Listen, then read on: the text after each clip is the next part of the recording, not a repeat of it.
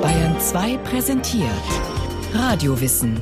Montag bis Freitag nach den 9 Uhr Nachrichten. Bayern 2. Hörbar mehr vom Leben. Kleist war ein nicht zu dämpfender Feuergeist, der Exaltation selbst bei Geringfügigkeiten anheimfallend, unstet, aber nur dann, wenn es auf Bereicherung seines Schatzes von Kenntnissen ankam, mit einer bewundernswerten Auffassungsgabe ausgerüstet, von Liebe und warmem Eifer für das Lernen beseelt. Kurz, der offenste und fleißigste Kopf von der Welt.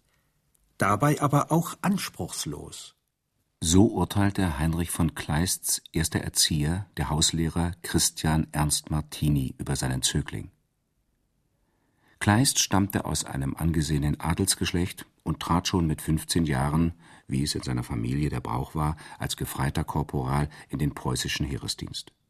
Sieben Jahre später, kurz vor der Reifeprüfung, beantragte er seinen Abschied vom Militär. Damals, im Frühjahr 1799, schreibt er dem ehemaligen Hauslehrer Martini einen Brief, in dem er die Erwartungen, die er an sein künftiges Leben stellt, darzulegen versucht. Vielleicht ist es möglich, dass Zeit und Schicksale in mir Gefühle und Meinungen ändern. Denn wer kann davor sicher sein? Es ist möglich, dass ich einst für ratsam halte, eine Bedienung, ein Amt zu suchen. Und ich hoffe und glaube auch für diesen Fall, dass es mir dann leicht werden wird, mich für das Besondere eines Amtes zu bilden, wenn ich mich für das Allgemeine, für das Leben gebildet habe. Aber ich bezweifle diesen möglichen Schritt, weil ich die goldene Unabhängigkeit, oder, um nicht falsch verstanden zu werden, die goldene Abhängigkeit von der Herrschaft der Vernunft mich gewiss stets zu veräußern scheuen würde, wenn ich erst einmal so glücklich gewesen wäre, sie mir wieder erworben zu haben. Diese gewundenen Sätze lassen die tiefen Selbstzweifel des Briefschreibers erkennen. Und sie weisen voraus auf seine zukünftige Lebensgeschichte. Feuergeist, Eifer und Exaltation, wie der frühere Hauslehrer sich ausdrückte, das mag ja alles stimmen. Doch andere, engste Freunde bezeugen auch seinen Hang zur Melancholie. Gewiss, Kleist wird hartnäckig am Lebensplan der goldenen Unabhängigkeit festhalten. Aber eben diese Hartnäckigkeit wird ihm auch zum Problem, wird ihn immer wieder an Grenzen stoßen lassen. Er beginnt mit dem Studium der Mathematik und Naturwissenschaften, gibt auf, geht früh eine Verlobung ein, die er schon zwei Jahre später wieder löst, bereitet sich auf den zivilen Staatsdienst vor, entdeckt sein literarisches Talent, leidet bei allem, was er plant und tut, an chronischem Geldmangel, engagiert sich in der politischen Publizistik, stößt mit der Zensur zusammen, bewirbt sich um zivile Berufe, denkt dann wieder an eine militärische Laufbahn und beendet im Alter von 34 Jahren sein Leben durch Selbstmord. Seinen Freitod, den er zusammen mit der Freundin Henriette Vogel vollzieht, hat er genau geplant. In einem Abschiedsbrief schreibt Henriette Vogel an einen befreundeten Militärbeamten Mein sehr werter Freund, Ihrer Freundschaft, die Sie für mich bis dahin immer so treu bewiesen, ist es vorbehalten, eine wunderbare Probe zu bestehen. Denn wir beide, nämlich der bekannte Kleist und ich, befinden uns auf dem Wege nach Potsdam, in einem sehr unbeholfenen Zustande, in dem wir erschossen daliegen und nun der Güte eines wohlwollenden Freundes entgegensehen, um unsere gebrechliche Hülle der sicheren Burg der Erde zu übergeben. Es sind Kleistsche Bilder, die Henriette in ihrem Abschiedsbrief verwendet.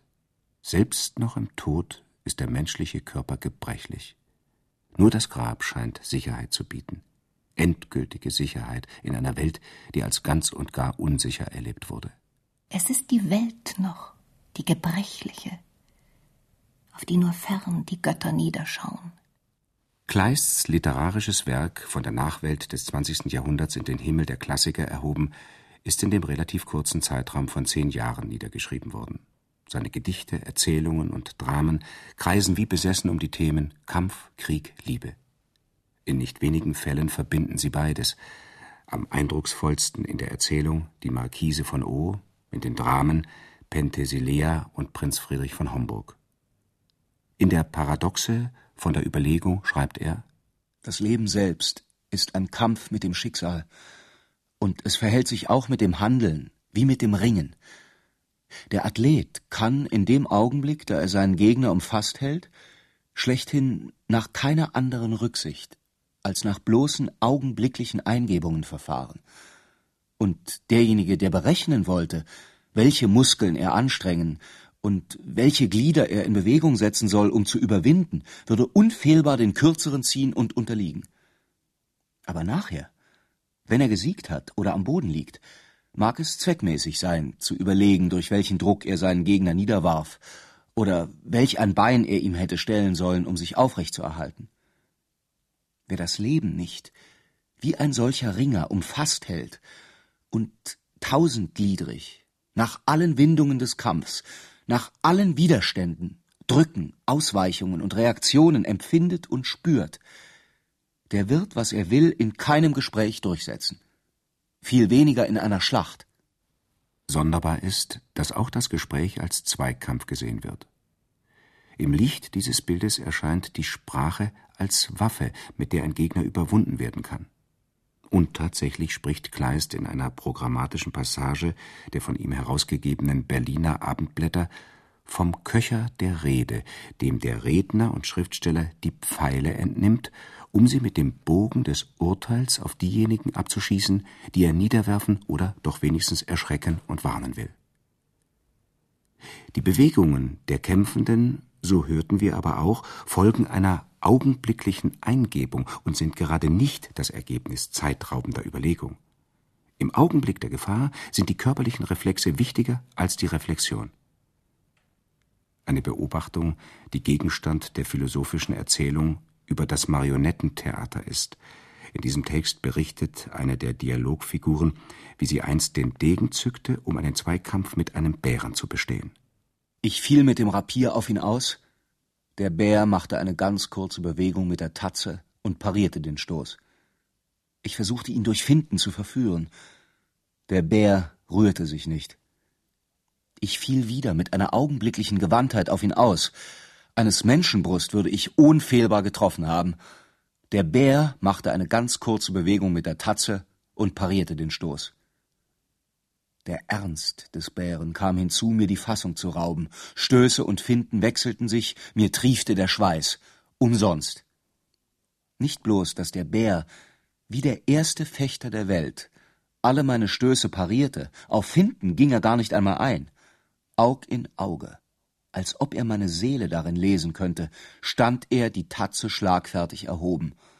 Und wenn meine Stöße nicht ernsthaft gemeint waren, so rührte er sich nicht.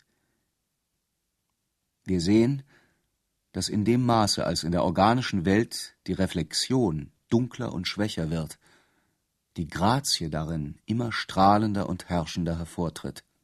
Reflexion und Grazie, Überlegung und Anmut stehen nach diesen Worten wie die beiden Schalen einer Waage zueinander. Sinkt das eine, so steigt das andere Vermögen. Das Wort Grazie bedeutet ja nicht nur Anmut, es steht auch für Unschuld, für Gnade. Es ist die natürliche Grazie, die die Menschengattung mit dem Sündenfall verloren hat, und das gehört seitdem zu ihrer Konstitution. Und doch soll der Mensch sie einst wieder zurückgewinnen können, nämlich dann, wenn er, wie es im Text paradoxerweise heißt, die verbotene Tat wiederholt. Mithin, sagte ich ein wenig zerstreut, müssten wir wieder von dem Baum der Erkenntnis essen, um in den Stand der Unschuld zurückzufallen.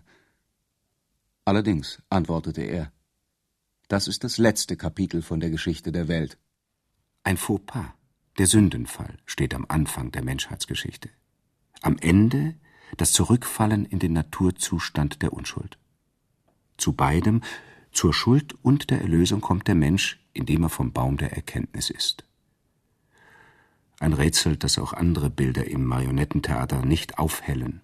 Das Paradies ist verriegelt und der Cherub hinter uns. Wir müssen die Reise um die Welt machen und sehen, ob es vielleicht von hinten irgendwo offen ist. Für die Erlösung vom Fluch des Gedankens findet Kleist ein überraschendes Bild. Es ist die tanzende Marionette, die vom Puppenspieler am Draht geführt wird. Sie erreicht, nach den ihr eigenen Konstruktionsgesetzen, wonach der von Reflexion und Bewusstsein angekränkelte Mensch unablässig strebt, Ebenmaß, Beweglichkeit, Leichtigkeit und Anmut. Die Marionette ist ein, wenn auch mechanisches, Kunstwerk und lässt sich mit dem poetischen Kunstwerk durchaus vergleichen. Denn wie der Puppenspieler die Glieder der Marionette aus ihrem Schwerpunkt heraus schwingen und pendeln lässt, so bewegt der Dichter die von ihm geschaffenen Figuren aus dem Schwerpunkt seiner poetischen Fantasie. Anmut ist allerdings nur dem Kunstwerk vergönnt. Die dargestellten Figuren befinden sich keineswegs im Stand paradiesischer Unschuld, im Gegenteil. Es ist ein besonderes Merkmal vieler Kleistscher Gestalten, dass sie nicht nur dem Sündenfall, sondern auch dem Stolpern, Fallen und Stürzen, nicht zuletzt jedoch dem Zufall zum Opfer fallen. Das Lustspiel Der zerbrochene Krug spielt gleich zu Beginn mit der biblischen Sündenfallgeschichte und ihren Folgen. Der gestürzte Verführer heißt Adam und die zu verführende Unschuld Efe. Ei, was zum Henker sagt! Gevatter Adam! Was ist mit euch geschehen?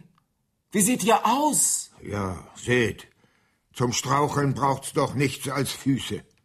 Auf diesem glatten Boden ist ein Strauch hier Gestrauchelt bin ich hier. Denn jeder trägt den Leitgenstein zum Anstoß in sich selbst. Nein, sagt mir, Freund, den Stein trügt jeglicher. Ja, in sich selbst. Verflucht das. Was beliebt? Ihr stammt von einem lockeren Ältervater, der so beim Anbeginn der Dinge fiel und wegen seines Falls berühmt geworden. Ihr seid doch nicht. Nun? Gleichfalls. Ob ich? Ich glaube, hier bin ich hingefallen, sage ich euch. Unbildlich hingeschlagen? Ja, unbildlich. Es mag ein schlechtes Bild gewesen sein. Wann trug sich die Begebenheit denn zu? Jetzt? In dem Augenblick, da ich dem Bett entsteig. Ich hatte noch das Morgenlied im Mund, da stolper ich in den Morgen schon. Und ehe ich noch den Lauf des Tags beginne, renkt unser Herrgott mir den Fuß schon aus. Und wohl den linken oben ein. Den linken? Hier, den Gesetzten. Freilich. Allgerechter, der ohnehin schwer den Weg der Sünde wandelt. Der Fuß? Was? Schwer? Warum? Der Klumpfuß? Klumpfuß. Ein Fuß ist wie der andere, ein Klumpen. Erlaubt, da tut ihr eurem Rechten Unrecht. Der Rechte kann sich dieser Wucht nicht rühmen und wagt sie eher aufs Schlüpfrige. Ach was, wo sich der eine hinwagt, folgt der andere. Die Eingangsszene stellt den Dorfrichter Adam nicht nur als Namensvetter und Nachfahren des biblischen Ältervaters Adam vor. Sie deutet auch auf witzige Weise seine Verwandtschaft mit einem berühmten tragischen Klumpfuß der Antike an, mit Ödipus. Kleist geht mit beiden Traditionen ironisch um, sein Lustspiel zitiert die alten Geschichten, die von der Wahrheit und ihrer Macht erzählen, um einen Rechtsfall zu klären, in dessen Mittelpunkt ein Alltagsding steht. Ein Krug. Doch was soll's? Er und die Hand, die ihn zerbrochen hat, die Hand des alten, neuen Adam, reichen hin, um ein Vertrag des Spiels zu inszenieren, das Wahrheit und Lüge auf ein Nichts bezieht, auf das Loch im Krug. Es ist ein Symbol nicht nur für die verlorene Unschuld Eves, sondern auch für den Sündenfall der Sprache. Die Zweideutigkeit des Dialogs am Anfang, der sich vom Straucheln über den Fall und das Hinschlagen bis zum Teufelsfuß der Sünde vortastet, ist nur die Ouvertüre für ein virtuoses Täuschungsspiel. Wie genau dagegen ist die Beschreibung des Nichts, des Lochs im zerbrochenen Gefäß. Seht ihr den Krug, ihr wertgeschätzten Herren? Seht ihr den Krug? Oh ja, wir sehen ihn. Nichts seht ihr mit Verlaub. Die Scherben seht ihr. Der Krügelschönster ist in zwei geschlagen. Hier, gerade auf dem Loch, wo jetzt so nichts, sind die gesamten niederländischen Provinzen dem spanischen Philipp übergeben worden. Hier im Ornat stand Kaiser Karl der Fünfte von dem seht ihr nur noch die Beine stehen. Hier kniete Philipp und empfing die Krone, der liegt im Topf, bis auf den Hinterteil, und auch noch der hat einen Stoß empfangen. Dort wischten seine beiden Mumen sich, der Franzen und der Ungarn Königinnen, gerührt die Augen aus.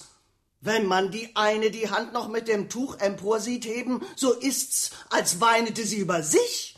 Hier im Gefolge stützt sich Philibert noch auf das Schwert. Doch jetzt so müsst er fallen. Die Schwerter unten jetzt sind weggeschlagen. Was Frau Marte, die Besitzerin des Krugs und Mutter Evens, als zerscherbtes Bild beschreibt, das ist ein Teil der Geschichte der Niederlande. Ein Unfall hat diese Geschichte zerstört. Und von diesem Tatbestand lässt sich eine Brücke schlagen zu Kleists Meinung, dass es vor allem der Zufall sei, der in der Geschichte regiere und nicht Gott oder Menschenplan oder gar die Vernunft. So bemerkt er über den Anlass, der die Revolution in Frankreich ausgelöst haben könnte, Vielleicht, dass es zuletzt das Zucken einer Oberlippe war. Oder ein zweideutiges Spiel an der Manschette, was in Frankreich den Umsturz der Ordnung der Dinge bewirkte. Die Ordnung der Dinge, das ist die von Menschen gemachte Ordnung. Nicht von ungefähr sind es Rechtskonflikte, die im Mittelpunkt der Kleistschen Dichtung stehen. Der Verstoß des Prinzen von Homburg gegen das Kriegsrecht, die gewalttätigen Rechtsbrüche des Michael Kohlhaas im Namen eines eigensinnigen Rechtsbewusstseins, das zweideutige Gottesurteil in der Erzählung Der Zweikampf, höhere Gewalt und Lynchjustiz im Erdbeben in Chile. Was Gewalt zwischen Menschen verhindern soll, Rechtsprechung, Gesetz, politische Verfassung, erscheint zweideutig, brüchig.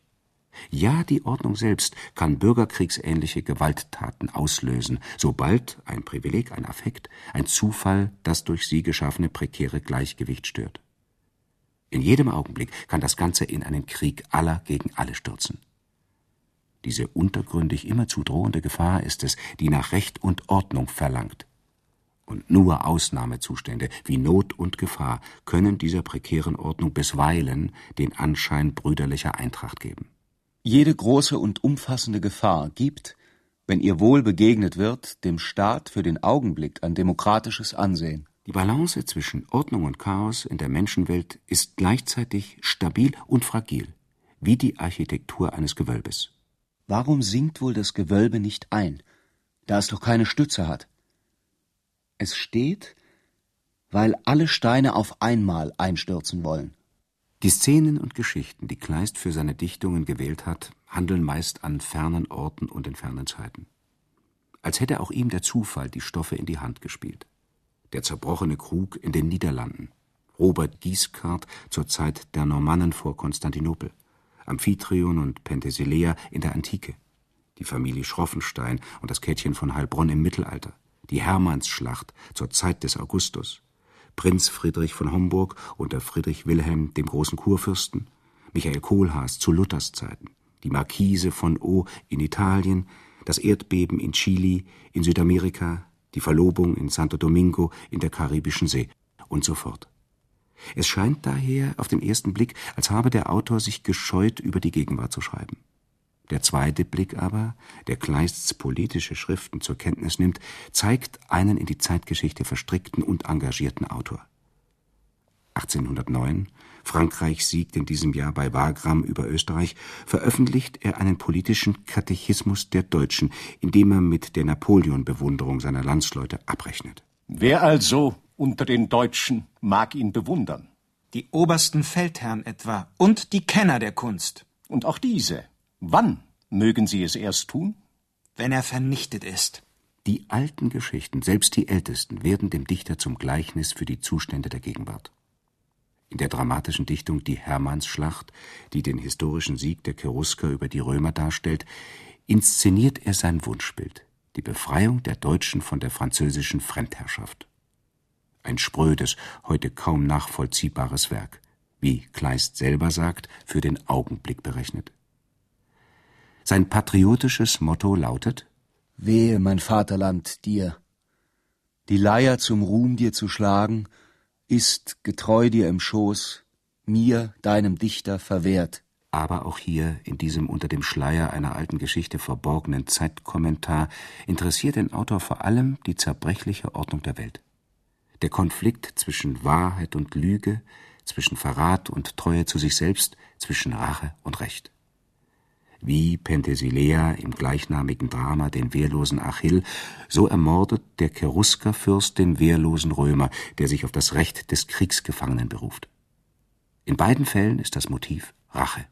Du weißt, was Recht ist, du verfluchter Bube, und kamst nach Deutschland unbeleidigt, um uns zu unterdrücken? Nehmt eine Keule doppelten Gewichts und schlagt ihn tot. In Penthesilea, in der Hermannsschlacht, wie in der Erzählung Das Erdbeben in Chili, vergleicht Kleist den Impuls der Rache, der das Recht missachtet, mit der Mordlust reißender Bluthunde. Der mit dem Tod bedrohte Römer antwortet dem Cheruskerfürsten Der das Geschlecht der königlichen Menschen besiegt, in Ost und West, der ward von Hunden in Germanien zerrissen. Das wird die Inschrift meines Grabmals sein. Die Frage nach der Moral des Handelns wird beiseite geschoben, wenn der Rache- und Mordtrieb ungebändigt zügellos hervorbricht. Doch ist auch jede Ordnungsvorschrift zweideutig, weil sie selbst schon mit potenzieller Gewalt getränkt ist. Im Erdbeben in Chile erzählt Kleist, wie die weltlichen und geistlichen Behörden der Hauptstadt einen Verstoß gegen die moralische Ordnung ahnden wollen und wie alles ganz anders kommt.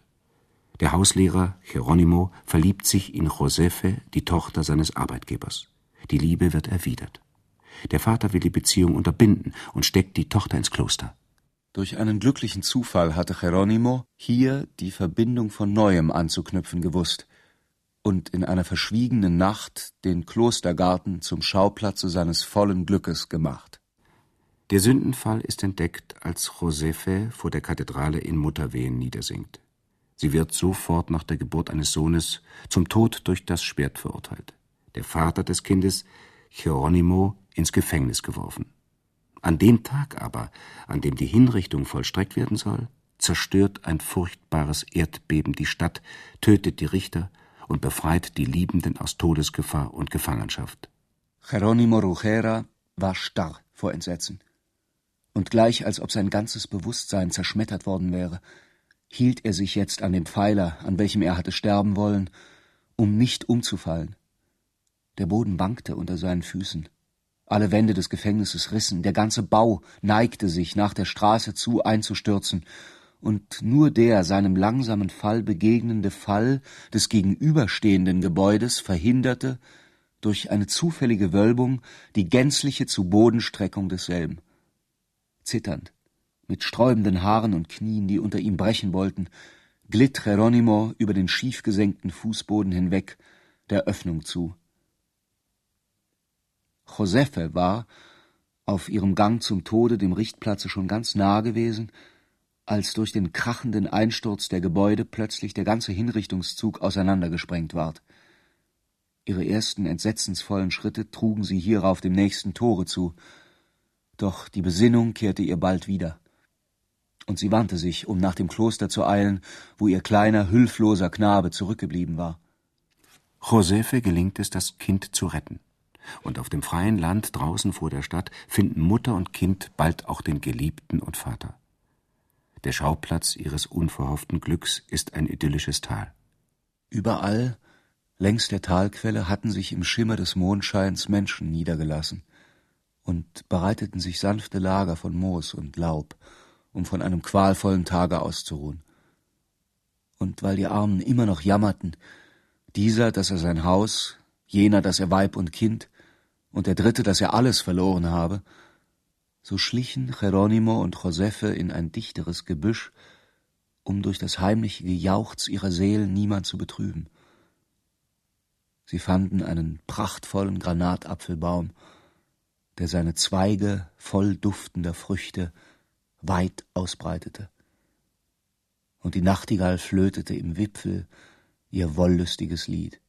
An diesem Ort, der die Züge eines friedlichen Paradieses trägt, haben die sozialen Schranken keine Geltung. Ist der Gedanke an Rache für den Augenblick getilgt.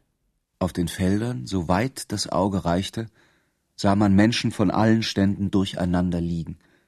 Fürsten und Bettler, Matronen und Bäuerinnen, Staatsbeamte und Tagelöhner, Klosterherren und Klosterfrauen, als ob das allgemeine Unglück alles, was ihm entronnen war, zu einer Familie gemacht hätte. Ein Ausnahmezustand, der, wir erinnern uns, dem Zusammenleben ein demokratisches Ansehen gibt. Jedoch nur für den Augenblick. Das als ob signalisiert die Unwirklichkeit der neuen Ordnung eine Ordnung, die auf jede Vorschrift verzichten kann und dennoch oder gerade deshalb die Menschen im Stand ihrer natürlichen Gleichheit vereinigt. Denn sobald die alte Ordnung wieder in Kraft tritt, zeigt der alte Rachedämon die Zähne. Geronimo, Josefe und ihr Söhnchen kehren zusammen mit einem anderen jungen Paar und dessen Kind, mit denen sie sich angefreundet haben, in guter Ordnung in die Stadt zurück. Ihr Wunsch ist, am Dankgottesdienst der Bürger in der Kathedrale teilzunehmen. In der Messe predigt der Chorherr. Er interpretiert die Naturkatastrophe als Gottesgericht und gibt damit der Rettung der wiedervereinigten Liebenden eine schreckliche Wendung. Als er das gestrige Erdbeben gleichwohl auf einen Riss, den der Dom erhalten hatte, hinzeigend einen bloßen Vorboten nannte, lief ein Schauder über die ganze Versammlung. Hierauf kam er im Flusse priesterlicher Beredsamkeit auf das Sittenverderbnis der Stadt.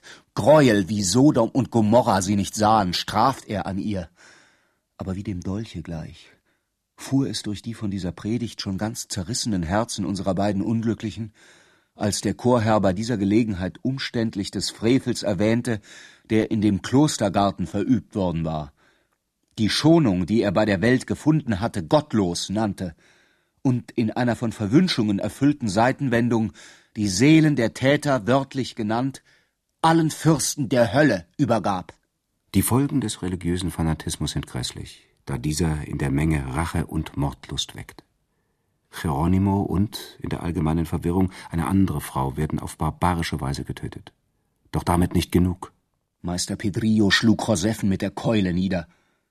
Darauf, ganz mit ihrem Blute bespritzt, schickt ihr den Bastard zur Hölle nach, rief er und drang mit noch ungesättigter Mordlust von neuem vor. Er trifft auf Don Fernando, den Ehemann des befreundeten Paares, der beide Kinder, sein eigenes und das des ermordeten Geronimo, im Arm hält. Don Fernando, dieser göttliche Held, stand jetzt den Rücken an die Kirche gelehnt. In der linken hielt er die Kinder, in der rechten das Schwert. Mit jedem Hiebe wetterstrahlte er einen zu Boden. Ein Löwe wehrt sich nicht besser. Sieben Bluthunde lagen tot vor ihm. Der Fürst der satanischen Rotte selbst war verwundet. Doch Meister Pedrillo ruhte nicht eher, als bis er der Kinder eines bei den Beinen von seiner Brust gerissen und hochher im Kreise geschwungen an eines Kirchpfeilers Ecke zerschmettert hatte. Wie die Ordnung der Dinge zerbrechlich und trügerisch ist, so ist es auch die Ordnung des Textes. Eben atmet der Leser angesichts der unverhofften Rettung auf, schon wird er in die nächste Katastrophe gestürzt. Kleists Texte erzeugen ein Schwindelgefühl. Ihre poetische Logik folgt der rätselhaften Logik einer zerbrechlichen Welt bis ins Detail. Wie eine unruhige Spur sind die Verwerfungen und Widersprüche der Zeit ins Werk eingezeichnet. Nur in den seltenen Augenblicken des Kunstgenusses und der Freundschaft, scheinen die Texte sagen zu wollen, kann sich die flüchtige Empfindung eines unberechenbaren Glücks einstellen. Das verbindet Kleists literarisches Werk mit dem seiner Zeitgenossen Jean Paul und Friedrich Hölderlin. Das Glück kann nicht wie ein mathematischer Lehrsatz bewiesen werden. Es muss empfunden werden, wenn es da sein soll. Daher ist es wohl gut, es zuweilen durch den Genuss sinnlicher Freuden von neuem zu beleben. Und man müsste wenigstens täglich ein gutes Gedicht lesen, ein schönes Gemälde sehen, ein sanftes Lied hören oder ein herzliches Wort mit einem Freunde reden, um auch den schönern, ich möchte sagen, den menschlicheren Teil unseres Wesens zu bilden.